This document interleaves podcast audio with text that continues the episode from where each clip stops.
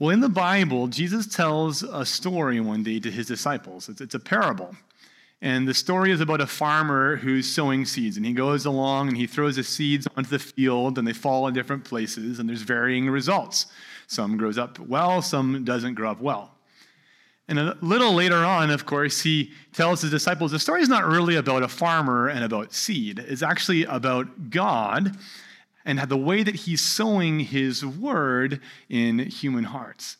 And Jesus continues and he explains what's going on in Luke chapter 8, verses 11 to 15. And in that place, Jesus says this He says, Now the parable is this the seed is the word of God. The ones along the path are those who have heard. Then the devil comes and takes away the word from their hearts, so that they may not believe and be saved. And the ones on the rock are those who, when they hear the word, receive it with joy. But these have no root. They believe for a while, and in time of testing fall away. And as for what fell among the thorns, they are those who hear. But as they go on their way, they are choked by the cares and riches and pleasures of life, and their fruit does not mature. As for that in the good soil, they are those who, hearing the word, hold it fast in an honest and good heart and bear fruit with patience. As for that in the good soil, they are those who, hearing the word, hold it fast in an honest and good heart and bear fruit with patience. Christ City, we're going to explore Psalm 71 this morning. And the reason I, I looked at Jesus' parable is because I think what Psalm 71 is, in a lot of ways, is, is a, a peek into the inner life of that good and honest heart that receives the word of God and over the course of their life with patience bears fruit. This is a psalm written by somebody at the end of their life who's gone through a lot of suffering and yet patiently and enduringly produces this fruit. And it's my prayer this morning that we be challenged by this text. And I, I pray that the challenge is this that God would shake us out of a casual and naive faith that I think I often at least have, that trusts God only so much as my circumstances are good but that I would be challenged from that to come to know the security of life with God as our refuge. And the riches of praising God in our suffering as human beings, and the confidence of ultimate deliverance that we have with this God as our refuge. So, those are our three points. I'll say them again. Number one, the security of life with God as our refuge.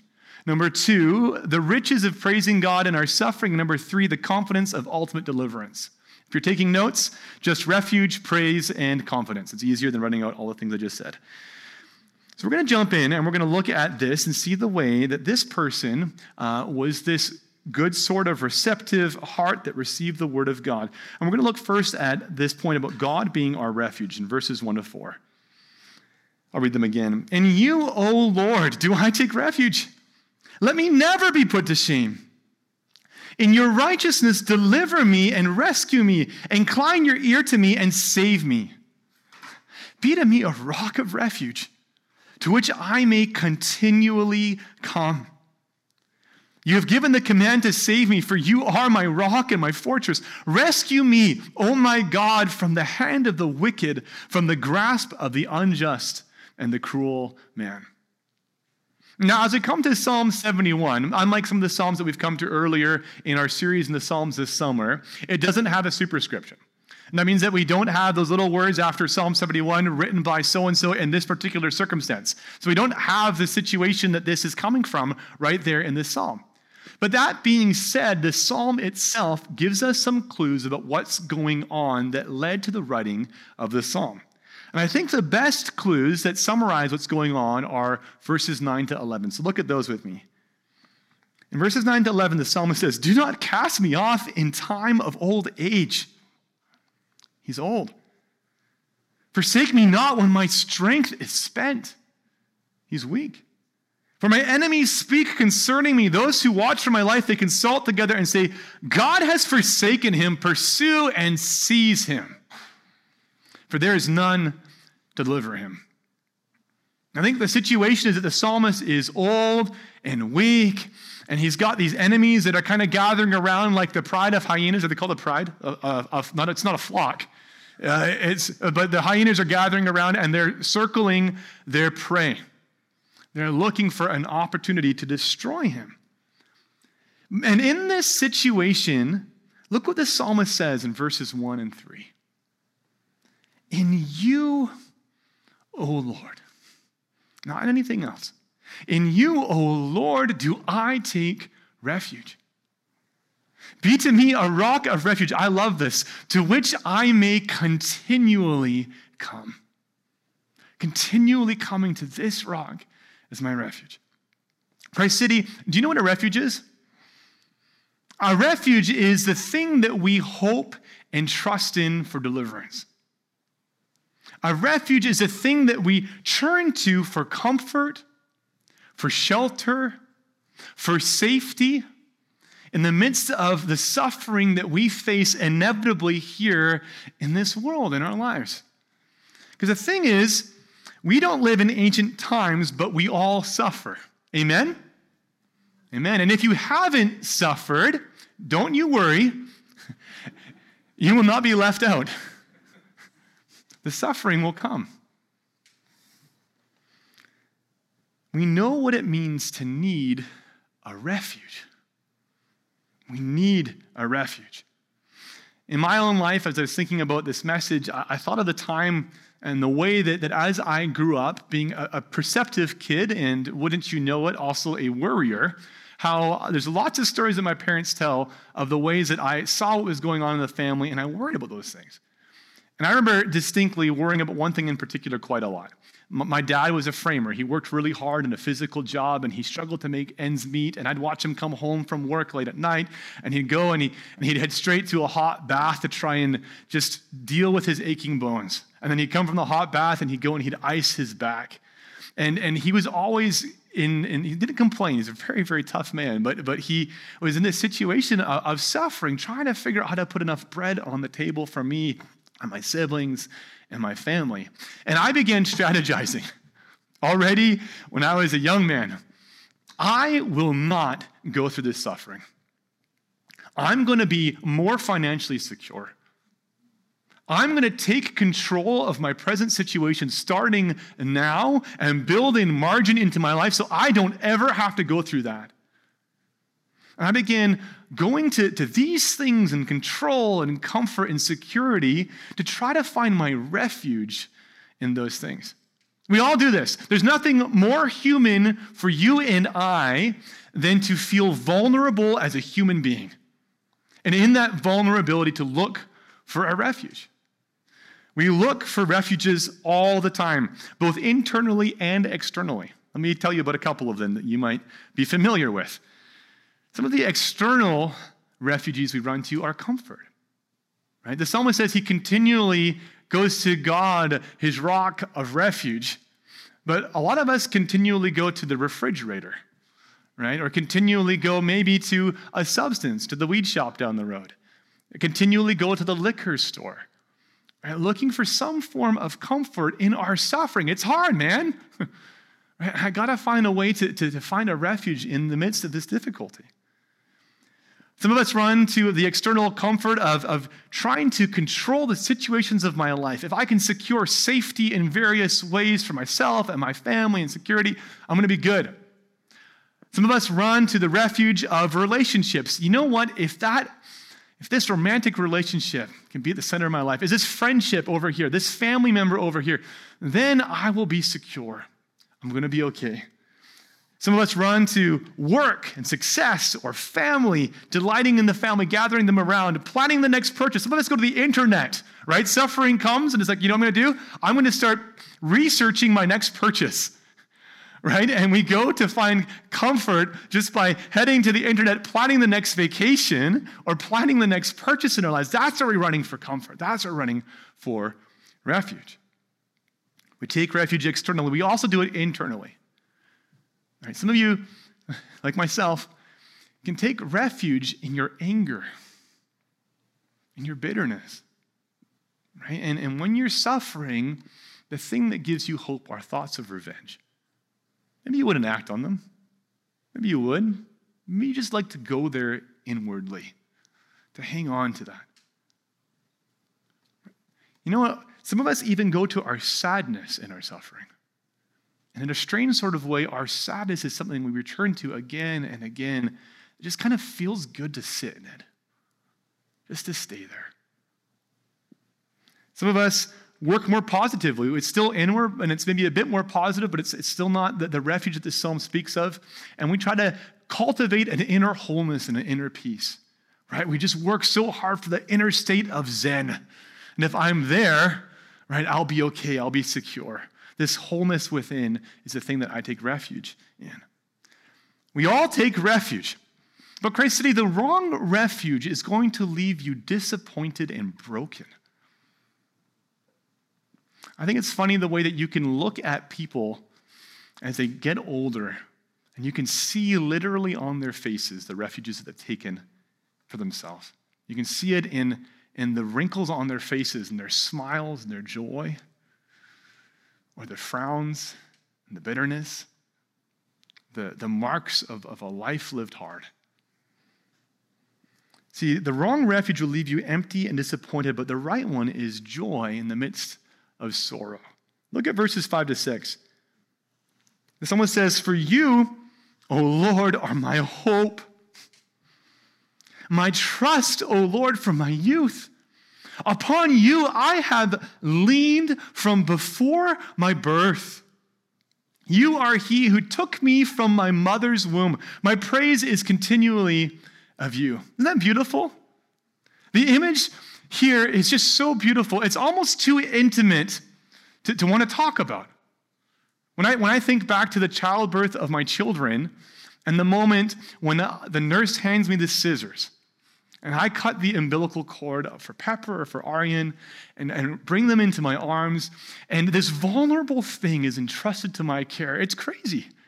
I still remember when Aryan was born and, and the wonder and then also the shock of, wait a second, you're sending us home? Like, I don't think we're qualified to care for this little living being.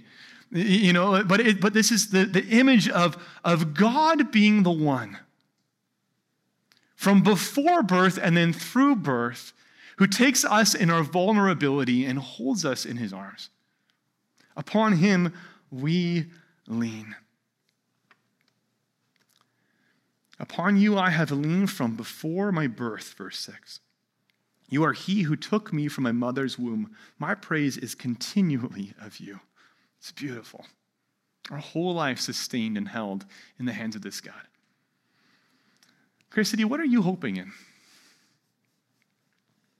What are you trusting in? Is your refuge going to be like this God for you?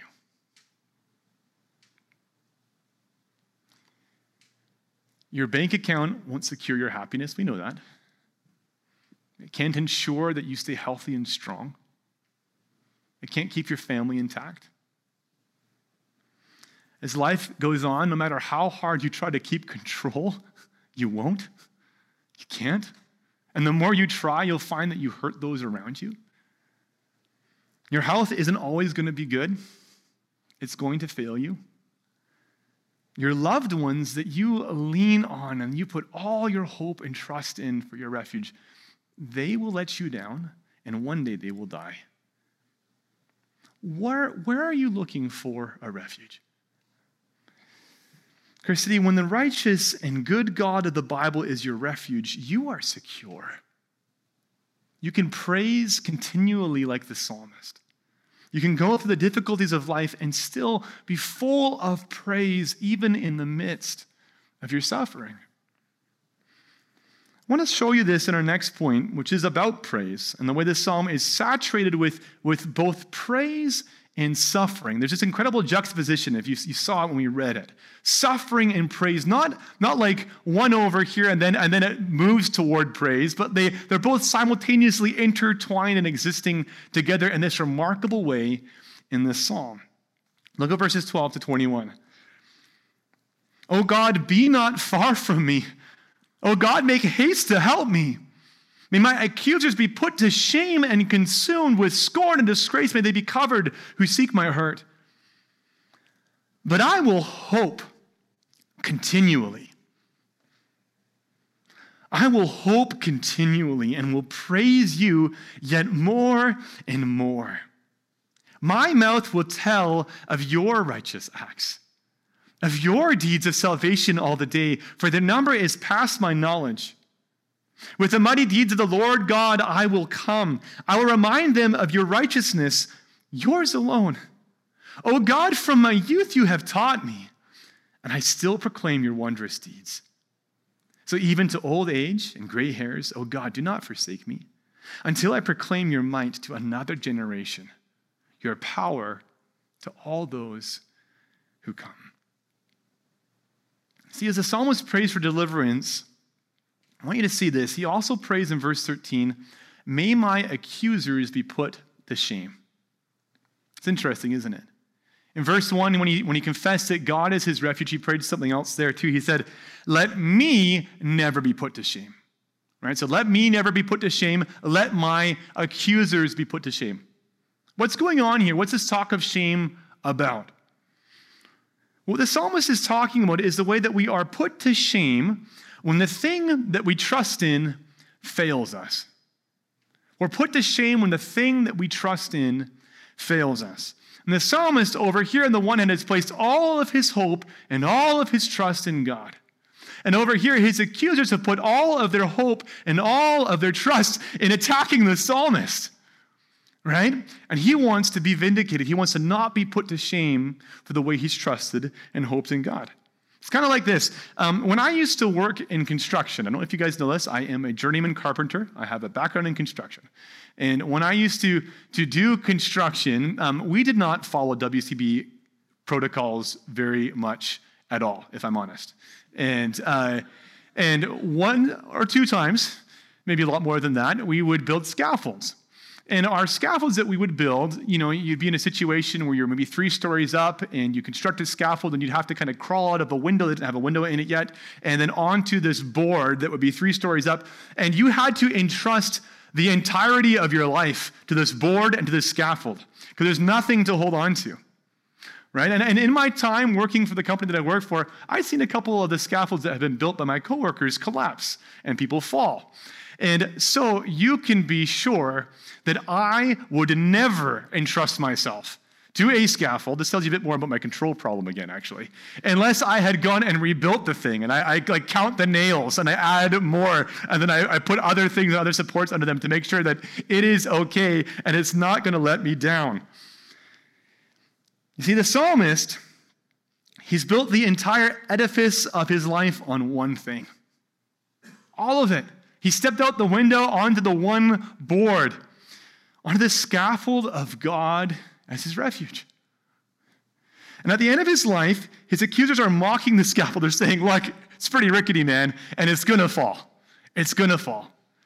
And the psalmist is crying out, God, don't put me to shame. Put them to, the, put them to shame. Let their rotten scaffolds be seen for what they are, and let it all fall to the ground so that you are left alone, glorified as the God who is good and who is our refuge. You see, Christ City, the bold claim of the Bible is that there is only one refuge in this world that will not let you down. There's one. It's the God of the Bible. The Bible teaches that trusting in Him, it's not wishful thinking.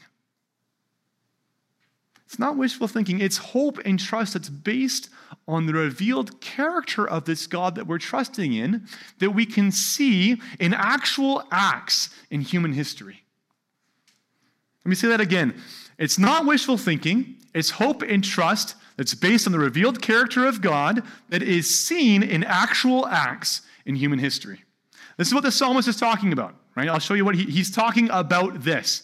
He says it in verses 15 to 16. He says, My mouth will tell of your righteous acts, things that God has actually done, of your deeds of salvation, acts of salvation that God has actually done.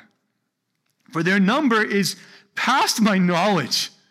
There's so many of God's good and righteous acts in human history that he's lost count. He can't number them. With the mighty deeds of the Lord I will come. I will remind them of your righteousness. Yours alone. God alone, worthy of being our refuge. See, as he's suffering, the basis of the psalmist's present trust in God as his refuge is looking backward to God's acts of salvation. And he was an Israelite. For him, the quintessential moment of salvation was when God rescued this enslaved people from Egypt. The Bible says that he heard their cries and he had compassion on them. He saw the injustice that they faced. And in his love and in his mercy, he took this people that were enslaved in this abusive, terribly unjust situation, and he removed them from it. He rescued them, and he brought them into this land that he'd promised them. And he began to work with them, cultivating in them a new sort of people in this world that didn't try to figure out life on their own, didn't try to make life just work out and find flourishing by, by their own invention, but that lived under the law of God, teaching them how to live what's really good and beautiful and true living in relationship with him. And the psalmist looked back on these acts and he was thankful. Says, Man, based on that stuff, I can trust God right now. All of his promises that he's made to us, he will fulfill them because I can see in the past how he's already begun doing this work and how he saved us in real human history. The psalmist remembers God's past actions, and because of that, trusts in God as his refuge in the present. In Christ City, in our suffering, we need to learn from this psalm, and we need to do the same thing. I know a lot of you are suffering right now. And I know a lot of you, like myself, get lost in the suffering that you're in. Right? You lose perspective in it. You, you spin, I don't know what your mind does, but my mind starts to go in circles in suffering. What we need to do is get our mind out of those circles and look back and remember God's acts of salvation. But not just Egypt. My ancestors weren't there, but Jesus. When all around us is crumbling, we need to look back to a God who has seen our suffering as human beings because of our sin and has had compassion on us that He's loved us, that He's acted righteously in human history to save us. This God Most High, He wasn't too proud and arrogant as God not to come down, but that He took on human form. He became human in the person of Jesus. That he identified with you and I in our weakness, in our suffering, in our pain. That he then went to the cross and he died the death that you and I deserve because we all live as rebels before this great God who's over all. Jesus took the place that we deserve. He satisfied the justice of God that we couldn't.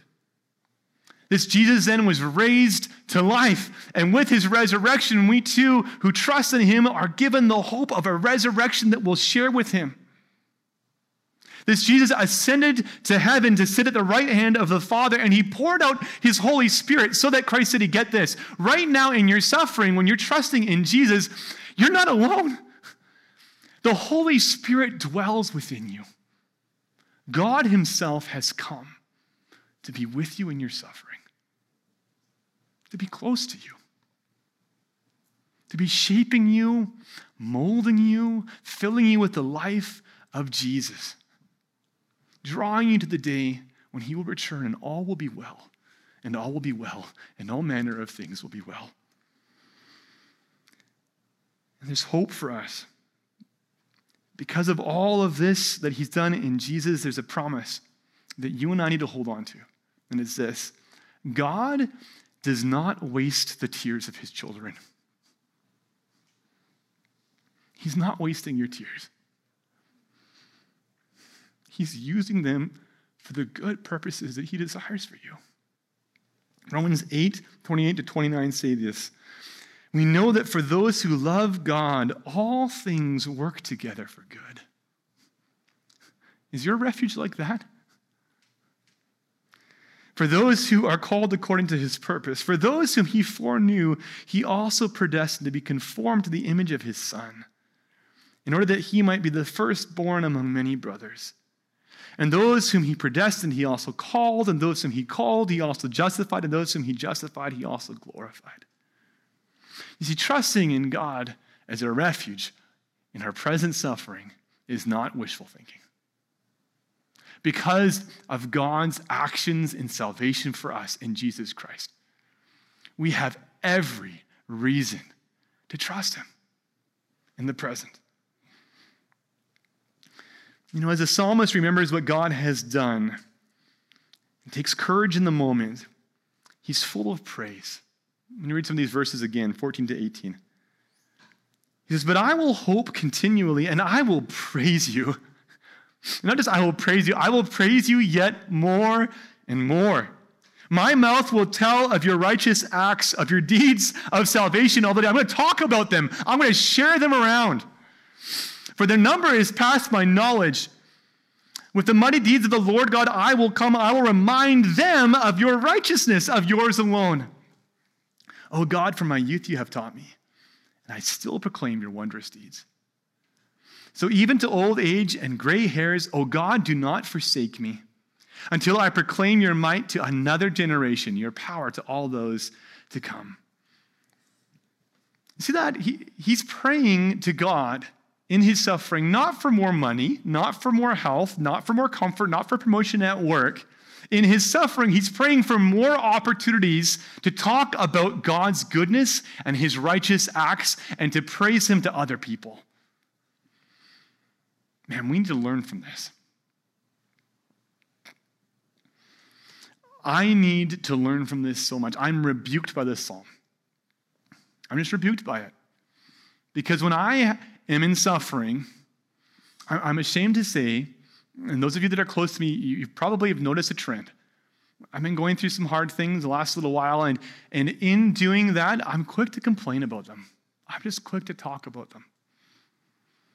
I'm quick to, to complain and to, to be unthankful. What I want to do is I want to grow in this.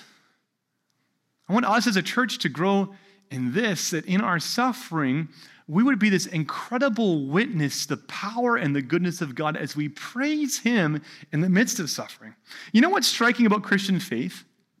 It's not that we are super happy when things go well all the time. That's what everybody does. It's that we have joy in the midst of sorrow. Paul said in 2 Corinthians 4, he said that he is sor- sorrowful yet always rejoicing. That's what's remarkable about Christian faith. I have a couple of friends that, that come to my mind immediately when I start talking about sorrowful yet always rejoicing. Um, in the last couple of years, actually, this in the last calendar year, two of my close friends from seminary have lost children, and um, in, in various tragic and horrible situations. But these friends Christ they are so full of faith. I have another friend right now, their, their daughter is an end stage cancer. She's, I think, 11 years old. And, and these people, they rejoice in God as their refuge. They trust Him. They love Him. They take every opportunity, certainly to pray, to mourn, to grieve, to weep, but also to praise God and rejoice in Him. It is striking. It is striking. When you see Christians praising God in their suffering, it's a miracle, a miracle that reveals the truth and the power of our salvation. Just like the psalmist here, who's old, he's weak, enemies are circling around, and yet he's full of this praise of God.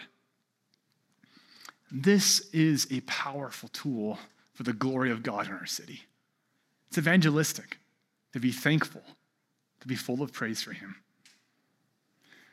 So we've considered the blessing of God as our refuge. We've looked at the riches of praising Him in suffering. And now I want you to look with me at our last point the confidence of ultimate deliverance. And we're going to look at verses 19 to 24. Your righteousness, O God, it reaches the high heavens. You who have done great things, O God, who is like you? You who have made me see many troubles and calamities will revive me again. From the depths of the earth, you will bring me up again. You will increase my greatness and comfort me again. I will also praise you with the harp for your faithfulness, O my God. I will sing praises to you with the lyre, O Holy One of Israel. My lips will shout for joy when I sing praises to you. My soul also, which you have redeemed, and my tongue will talk of your righteous help all the day long, for they have been put to shame and disappointed who sought to do me hurt. So the psalmist has this great confident hope, but it's not naive and it's not simplistic. He says in the verses that we just read, um, You will revive me again. He says, God has redeemed me. He says, My enemies and not me have been put to shame. And yet, when we think about the whole psalm, remember the situation that he talked about in verses 1 to 3, right? In verses, uh, sorry, 9 to 12. He's old, he's weak, his enemies are all around him. And I don't think that that situation is suddenly now resolved at the end of the psalm.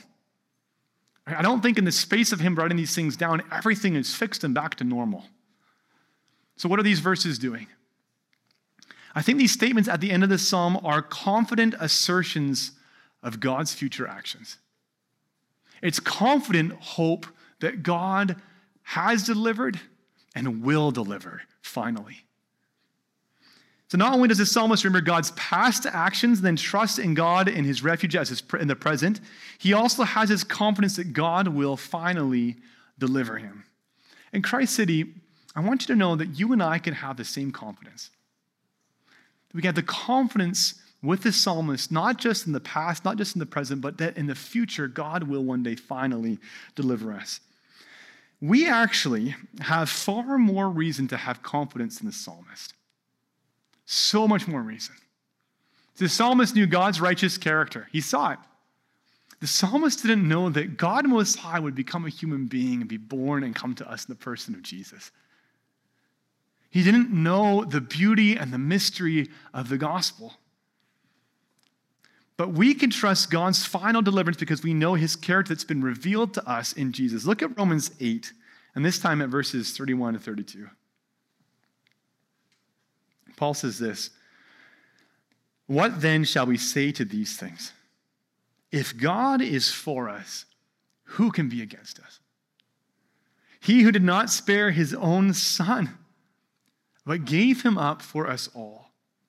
How will he not also with him graciously give us all things?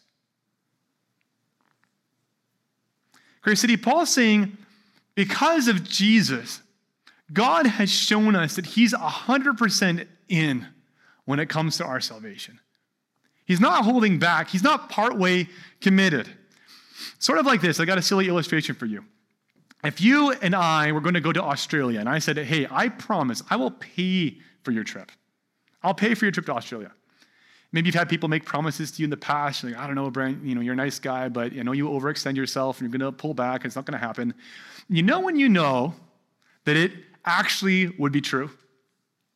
You know when you know that you could start putting your, your trust that I would deliver on my promise?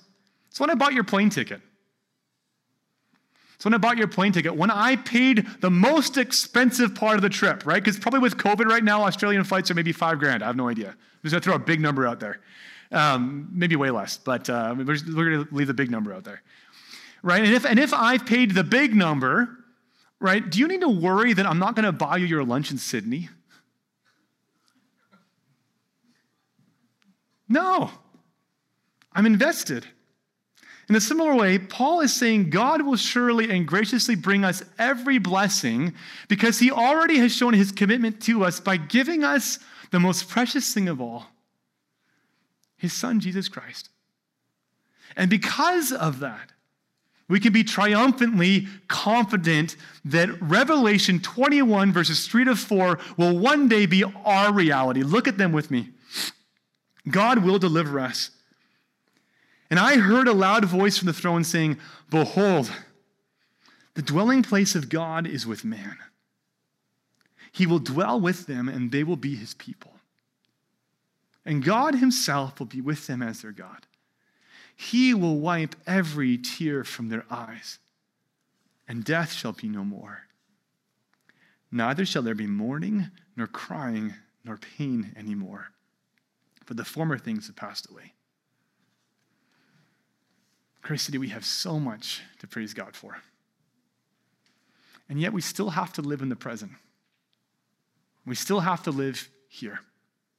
Right? We're still faced with the things that you were faced with when you walked in this morning. They're still in front of you, filling your mind. So the question is given all this stuff that we looked at in Scripture, how then do we live with endurance right now? I want to conclude by just looking at a couple of things practically that we can do to grow in endurance in the presence. First, how can we endure well? And the first step is that we need to get the DNA of the gospel into our bones. To get the DNA of the gospel into our bones. what I mean by that is this I think sometimes we want to be saved, we want salvation, we want a refuge with God to look like microwave popcorn, right? Super quick and delicious with every bite, right? We, we, we, want, we want our salvation to be like that. And we kind of think of our, our life with God like that. And when it doesn't happen that way, we get kind of upset about it.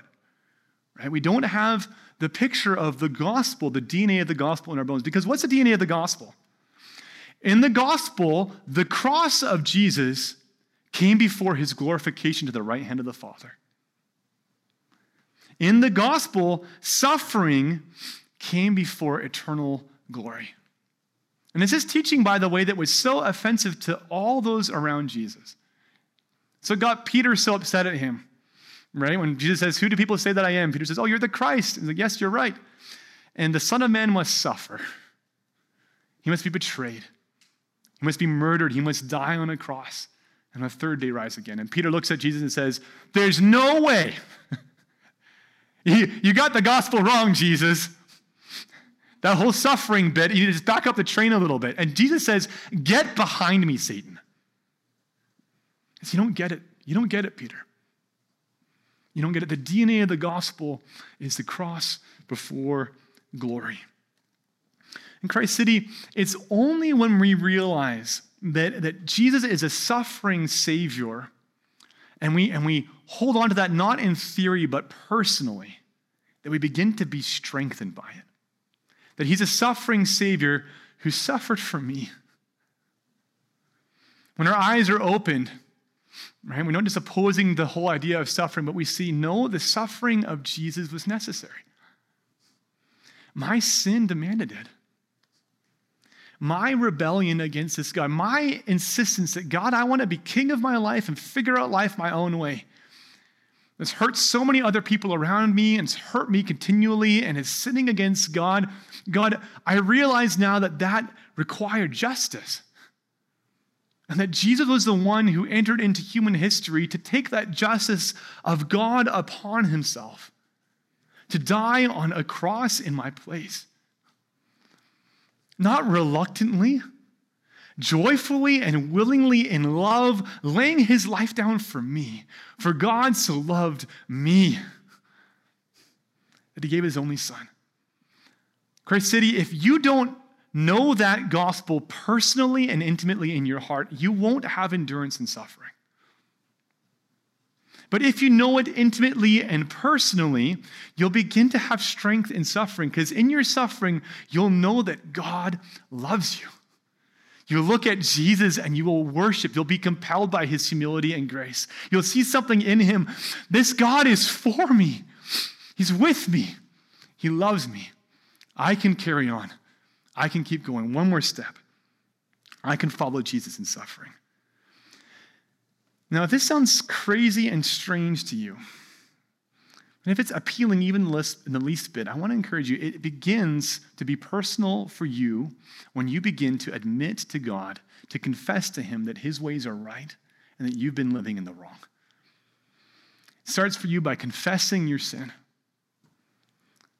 by trusting that God has done something to save you, not that you could ever earn, but out of His grace and His love for you. And reaching out and taking hold of that and saying, God, thank you for seeing me in all my mess and my filth and loving me anyway and making a way for me to be changed and made new. That's how it begins to become personal for you. The first thing we need is this DNA of the gospel in our bones. That's how we start to endure well. But if that's happening, there's a few more things that we can talk about. The other thing that we see in this psalm is that this was an old psalmist, an old faithful psalmist. So, Christ, let me exhort you. We need the testimony of older Christians in this room. We need you. We need you. If you've suffered, we need you. We need you to talk about the way that you've wrestled, that you've struggled, that you've trusted God in your suffering. Because I need the encouragement, and you need the encouragement. We need the testimony of older saints like this psalmist. Third, to endure well as a community, we need to dig the foundations deep into God in our present sufferings. We need to start taking refuge in Him right now. So, where are you going? Where are you continually running for refuge? To God or somewhere else? If it's somewhere else, you need to stop it. You need to repent and come and seek the Lord. Nothing will satisfy, nothing will build you up like taking refuge in Him. One of the ways you can do this is to begin by keeping record. Write out in a journal somewhere the things that God has done in your life, the things that you see Him doing right now, this past year, these past several months. Take time to reflect and give Him praise and glory for the way that He is at work in you and in this church. Number four, if we do these things, if we're empowered by the reality of God's love for us in Jesus, then we will be the soil with the good and honest heart. We will be the one that bears fruit with patience over the course of our lives. Not with a simplistic, naive faith, but a mature and grounded faith with deep roots that brings glory to God in this city in this beautiful way. I want to end with a passage of scripture from 2 Corinthians chapter 4. So we do not lose heart. Though our outer self is wasting away, our inner self is being renewed day by day. This light, momentary affliction is preparing for us an eternal weight of glory beyond all comparison. As you look not to the things that are seen, but to the things that are unseen. The things that are seen are transient, but the things that are unseen are eternal.